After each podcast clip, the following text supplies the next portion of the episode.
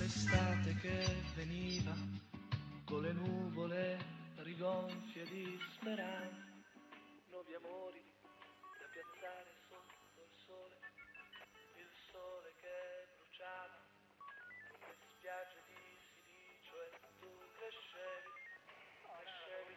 Ci sono certi momenti, certi eventi nella vita che dividono un prima da un dopo, che ci rendono diversi, ci mostrano vulnerabili, ci fanno capire che quello che c'era prima non c'è più, no, adesso c'è altro. L'Italia della metà degli anni Ottanta non è più quella dei primi anni, non può, perché c'è stato un evento che ha spaccato la storia in un avanti e in un dopo, e non è che è arrivato Cristo, anzi. La dimensione dell'impegno pubblico non esiste più. Ai circoli si va per giocare a stecca o a burraco, le scarse riunioni politiche sono spostate nelle salette più piccole. Al governo c'è Bettino Craxi con il pentapartito.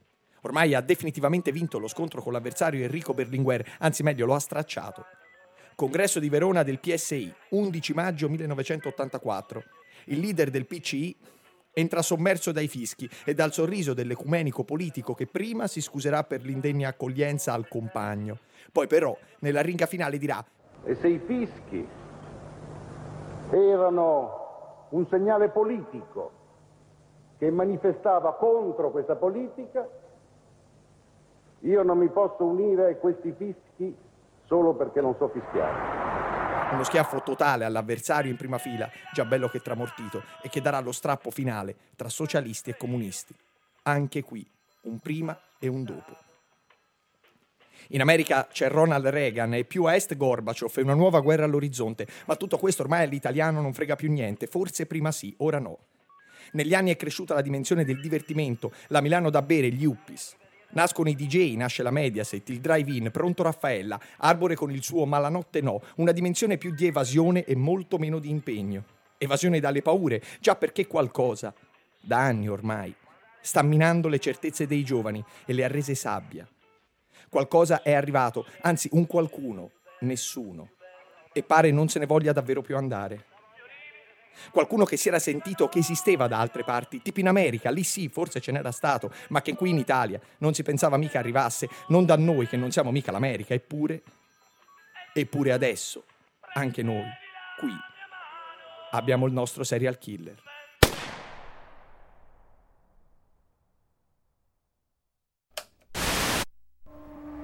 It's a Watch out, kids. You could be attacked. Attention, jeunes gens, danger, risque d'agression. An alle Pärchen. Vorsicht, Überfallgefahr. Occhio ragazzi, pericolo di aggressione. Di notte, occhio ai posti isolati. Un manifesto campeggia dovunque. È anche stampato come cartolina. Un occhio grande, immenso, minaccioso che guarda, che cerca, che uccide. In varie lingue sotto c'è scritto pericolo, attenzione, divieto, occhio ragazzi. Ne fanno anche una pubblicità, va sulla televisione. Sì, perché quello che prima non si credeva, adesso si crede. Quello che, ma sì, dai, accade solo di là. Adesso invece, maledizione, accade anche di qua. Anche da noi che tira tira alla fine, siamo diventati proprio come l'America. Cambiano le abitudini, gli usi, i costumi. I genitori lasciano la casa a disposizione dei propri figli. Fuori no. Fuori meglio non andare. Andiamo noi a cena. Ti chiamiamo quando usciamo dal ristorante. Facciamo così, è meglio. Il sesso non solo è consentito, ma è caldamente consigliato dal tutore stesso fra le mura domestiche. Prima era un tabù, adesso se ne parla e ci si mette d'accordo col genitore. Pensare a una cosa del genere solo dieci anni prima pare impossibile, pare surreale, una barzelletta. Prima nemmeno ti potevi baciare, Nemmeno ti potevi abbracciare davanti ai genitori, massimo una passeggiata a braccetto, controllati da lontano, poi un tè insieme, infine o chiedi la mano di mia figlia o io la sera con te non la faccio uscire. Sì, questo prima. Ora no. Ora non più. No, perché nella linea temporale ora siamo dopo quella cosa e ciò che c'era nell'avanti non c'è più. È sparito, giusto un ricordo per alcuni. Ora ti danno le chiavi, ti dicono vai alla casa al mare che è meglio, così ve ne state là per due giorni e fate quello che volete. Fate là, non qui, qui no. Qualcosa esiste, anche se non si vede. Aleggia su ogni cosa, anche se si preferisce non nominarlo. Non ha volto eppure si sente. Non ha un nome, eppure tutti ne parlano. Proprio qui, in Italia, che prima si diceva no, non è possibile, forse in America, forse là, non qui, figurarsi. La polizia fa passare il concetto che se si vedono macchine appartate di giorno anche in piazza, anche nelle strade, anche in vie transitate, meglio lasciar stare, sì, meglio lasciare correre. Nell'avanti, quelli sarebbero stati atti osceni in luogo pubblico. Ti avrebbero fermato, preso i documenti e fatto una bella multa. Hai voglia a giustificarti.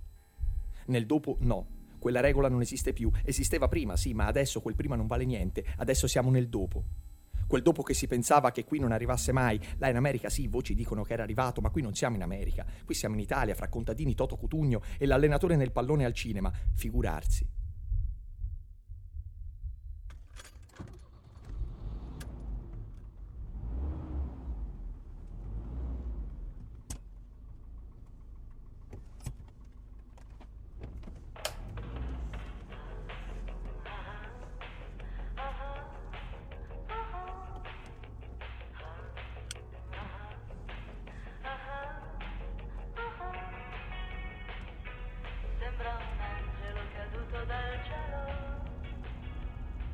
Nascono i cosiddetti giornalai, perché chi non può avere la casa libera o nemmeno le chiavi della casa al mare si dà appuntamenti in luoghi comuni.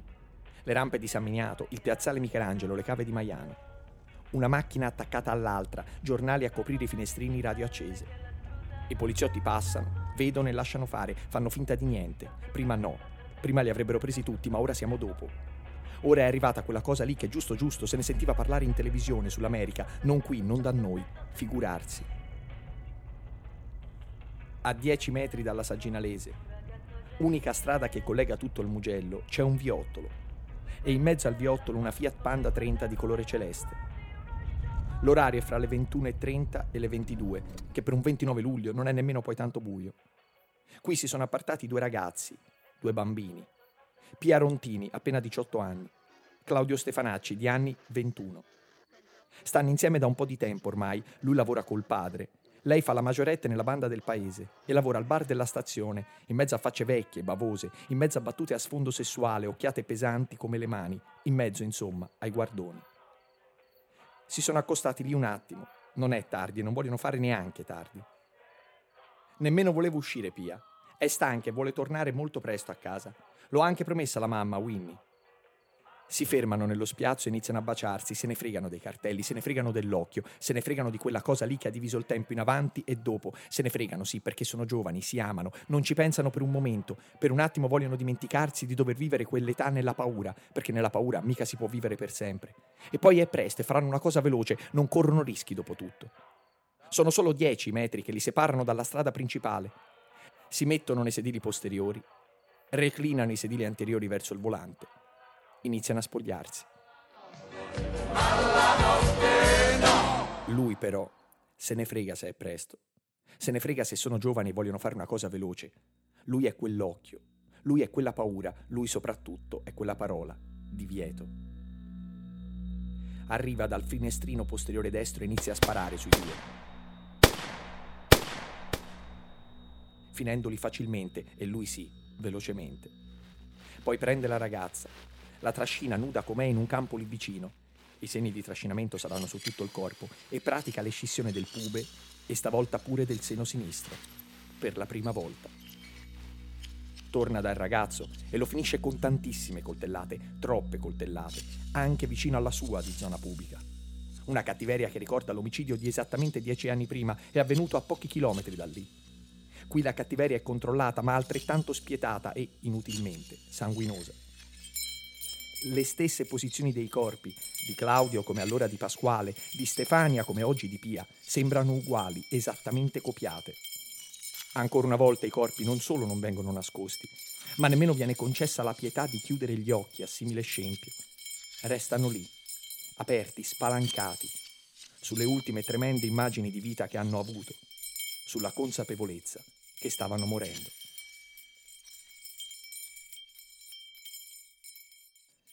Ennesima evoluzione dell'assassino che oltre al pube asporta anche il seno.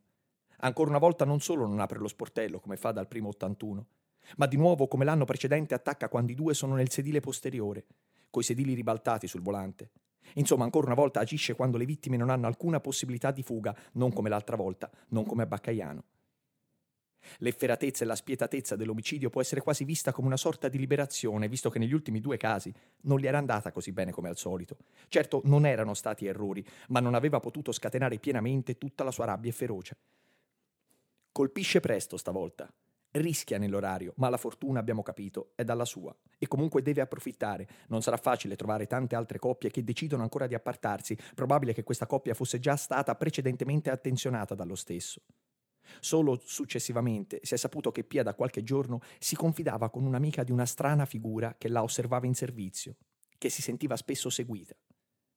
È probabile dunque conosca dove sono soliti appartarsi, scelga il giorno, li segua, in altre parole, orario o non orario, vuole e deve colpire. Balza comunque agli occhi l'evidente somiglianza con il delitto del 74, ma balza agli occhi anche un'altra cosa, questa è la prima coppia dopo il 74 che troviamo completamente o quasi nuda. Non lo erano Giovanni e Carmela, lei vestita con tanto di jeans, lui solo una parte del pantalone abbassata. Situazione similare a Calenzano, lei non ha i due golf, ma ha comunque canottiere reggiseno. Nell'82 addirittura sono completamente vestiti entrambi, l'83 poi è un caso a sé. L'assassino quindi si mostra spietato nei due casi di maggiore nudità, sebbene con lucidità diverse, visto che l'uomo di Vicchio ha già ucciso altre volte rispetto al ragazzo di Rabatta, che magari era la prima esperienza. Il messaggio che sembra passare è più il rapporto è avanzato, più brutale sarà l'omicidio, una sorta di punizione combinata rispetto alla colpa. Se là erano state 96 coltellate di una mano forse acerba, qui consiste nell'asporto di pube e seno. Potrebbe aver rimesso i corpi nella stessa posizione per creare similitudini fra i due delitti, non possiamo escluderlo, dato il soggetto. Sicuramente ne ha un ricordo. Non fosse altro la vicinanza dei luoghi e il numero esatto e rotondo degli anni trascorsi, esattamente dieci. Può essere una coincidenza? Può non incastrarci nulla la maggiore nudità con la più brutale cattiveria? Può essere follia la correlazione colpa-pena? Può essere. Ma il ragionamento ha una sua logica. Tornando alle evidenze, anche in questo caso l'assassino gioca con la polizia. Come?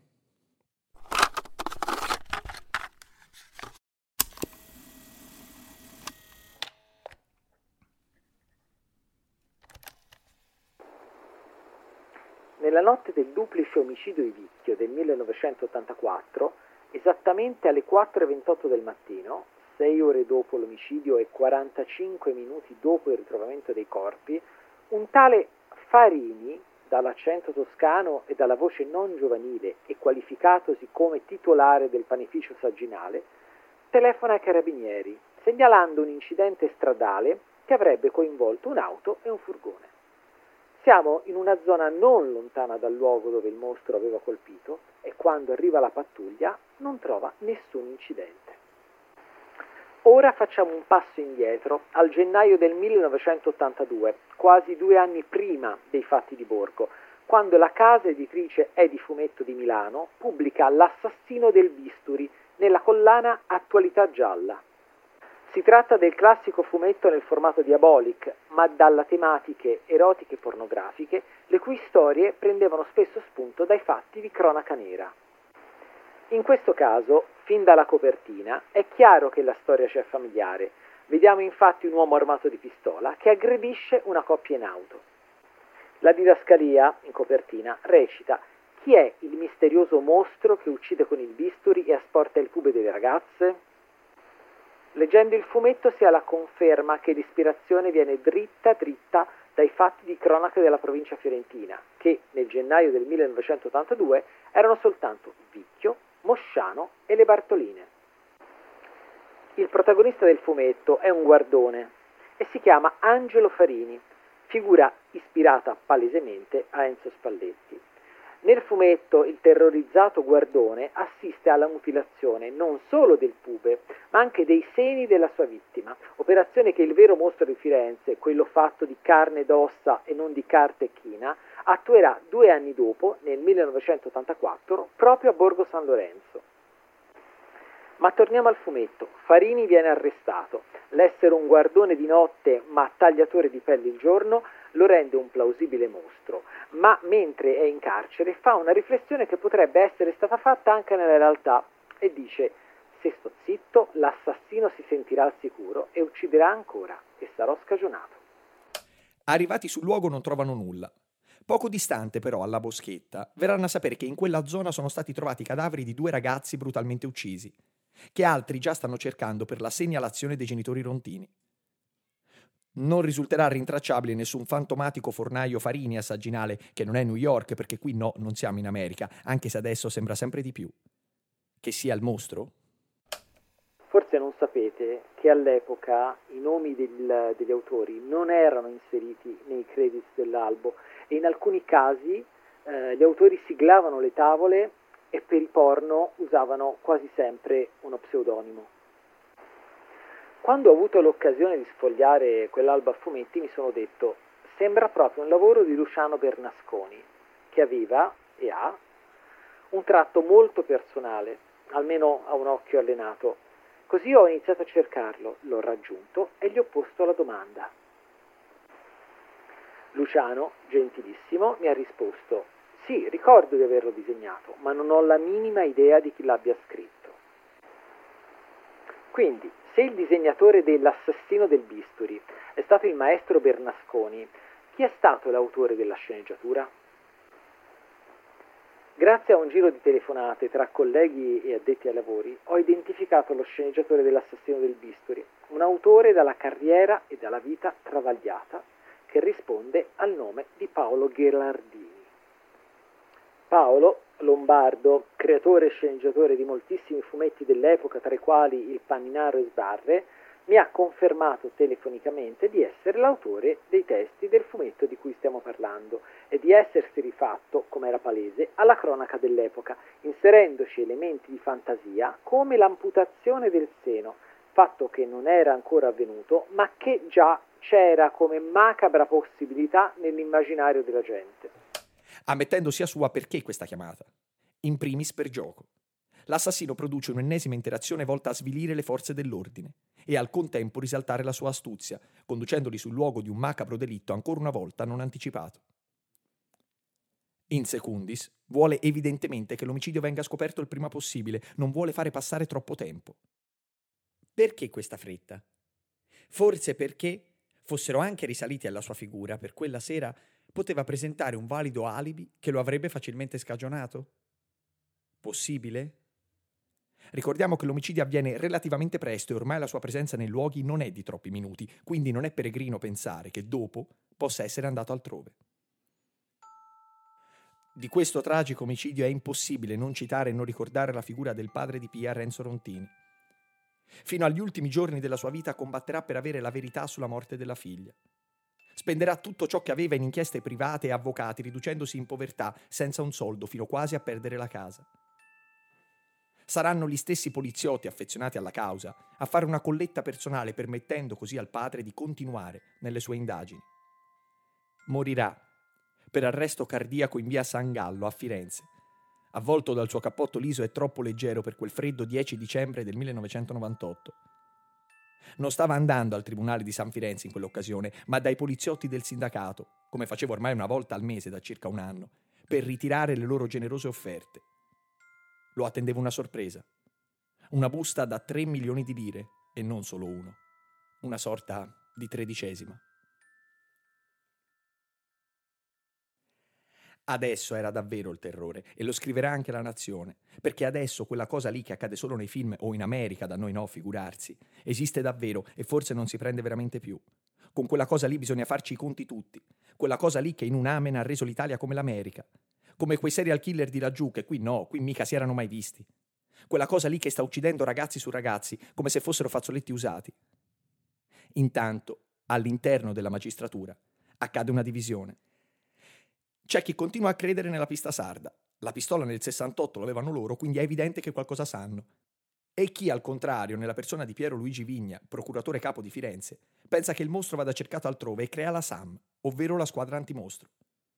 Un gruppo di poliziotti e carabinieri che passano le notti in piazzole fingendosi coppie, che cercano una loro intimità e così facendo sperando di indurre all'errore il mostro. Avevano anche un computer che caricava tutti i dati di ogni persona della provincia, li scandagliava e creava così dei profili credibili per età o precedenti penali su cui indagare. Si crea anche una sorta di coprifuoco per la mezzanotte. Qualsiasi famiglia di ragazzi ancora fuori a quell'ora doveva immediatamente avvertire la polizia. Queste regole vennero diramate in tutta la provincia e poi in tutta la regione. In tutta Italia si parlava del mostro e di conseguenza tutta Italia sapeva del cosiddetto protocollo Vigna. Già, tutta Italia per l'appunto. Soltanto in Italia. Non, rien de rien.